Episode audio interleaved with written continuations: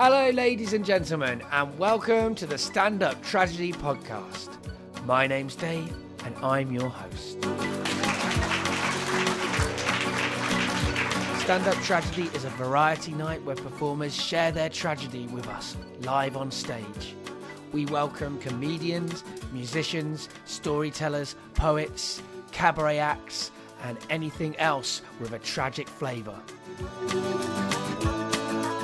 Make you laugh until you cry, we make you cry until you laugh.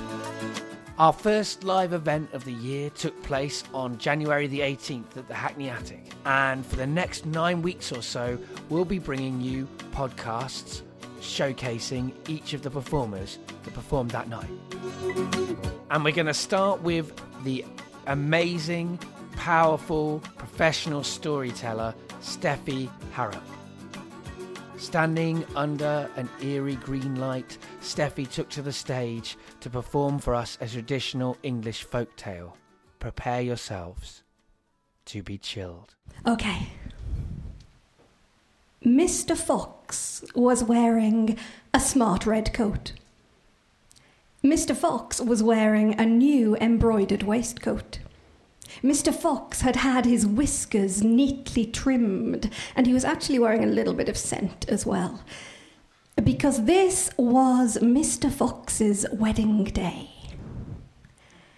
Mr. Fox looked around the room at all his friends and his neighbours gathered together, all of them eating, all of them drinking, all of them smiling. All except Lady Mary, who sat beside Mr. Fox, her face as white as her wedding dress. The bride hadn't eaten a bite of her wedding breakfast. The bite that she hadn't taken stuck in Mr. Fox's mind. Why wouldn't she eat? Why wouldn't she drink? Why was the bride not smiling? After all, this was the happiest day of her life.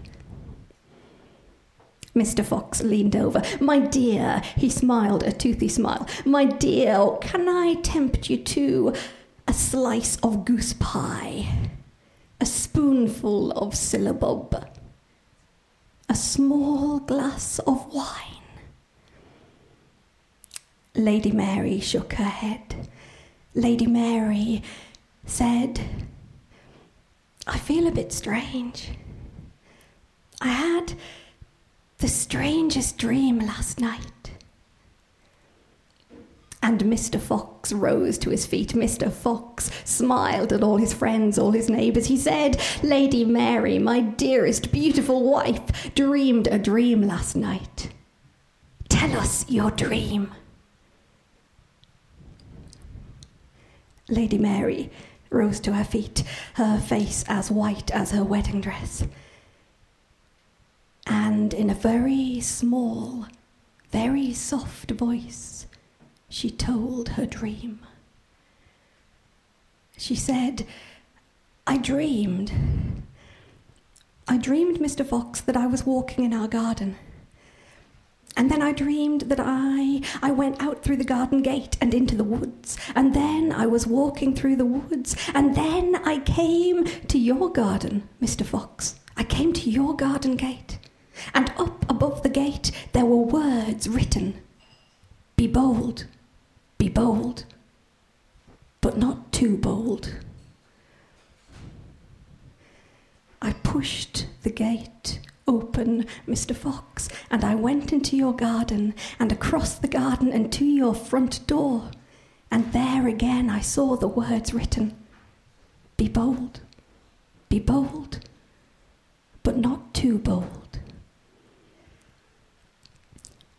I pushed open the door, Mr. Fox, and I went into your house. And I went across the hall and up the stairs and I went all the way to the door of your study, Mr. Fox. And there again the words Be bold, be bold, but not too bold. I pushed open your study door, Mr. Fox, and what did I see? Inside that room? I saw women and girls, Mr. Fox. Dozens of them, and every one of them pale and splashed with blood. And every one of them hanging by her hair, like a dead crow might hang nailed to a farmer's fence. And then, and then, then, Mr. Fox, I ran out of your study. Then I ran down the stairs. Then I ran across the hall. But as I ran through the window, I saw you, Mr. Fox, coming through the garden. I saw you coming and I saw you carrying something in your arms, something pale, something white, something that struggled. So I hid, Mr. Fox. I hid behind the sofa in your hall and I watched you come through the door. You were carrying a woman in your arms, and maybe she had fainted because she wasn't struggling anymore. Her white hand hung limp, and as it dragged along the ground, I could see that she wore a sparkling diamond ring. You saw the ring too, Mr. Fox. You saw it and your eye sparkled brighter than the diamond. You tried to tear it off her finger with your teeth, but you were too rough, Mr. Fox, and away came her whole white hand, splashing the floor with blood, and that white hand spun through the air. It landed, Mr. Fox, where I lay hidden it landed in my lap. And then you went upstairs, and I put that hand in my pocket, and I ran. I ran across your garden. I ran through the woods. I ran across my own familiar lawn and home and into bed. And then, and then Mr. Fox. That's when I woke up.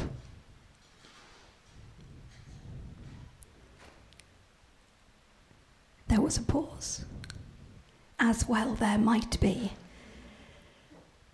And then Mr. Fox, he smiled his toothy smile. He laughed. He turned to Lady Mary and he said, of course, it was just a dream.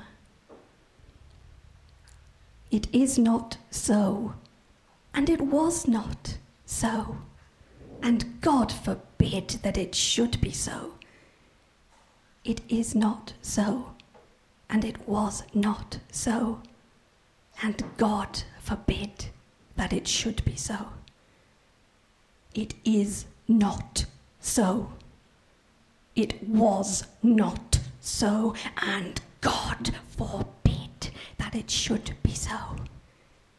It is not so, and it was not so, and God forbid, and! Something went arcing across the room, something small, something white, something that glittered as it span through the air, something that landed with a wet plop on Mr. Fox's brand new waistcoat. Mr. Fox looked down, and there it lay a small white hand wearing a diamond ring. And there was Lady Mary on her feet, and there was Lady Mary pointing her finger like a fury. It is so, and it was so. Here's hand and ring I have to show. Is so, and it was so. Here's hand and ring I have to show. It is so, and it was so. Here's hand and ring I have to show. A dozen sword blades flashed in the air, and Mr. Fox fell dead. Thank you very much.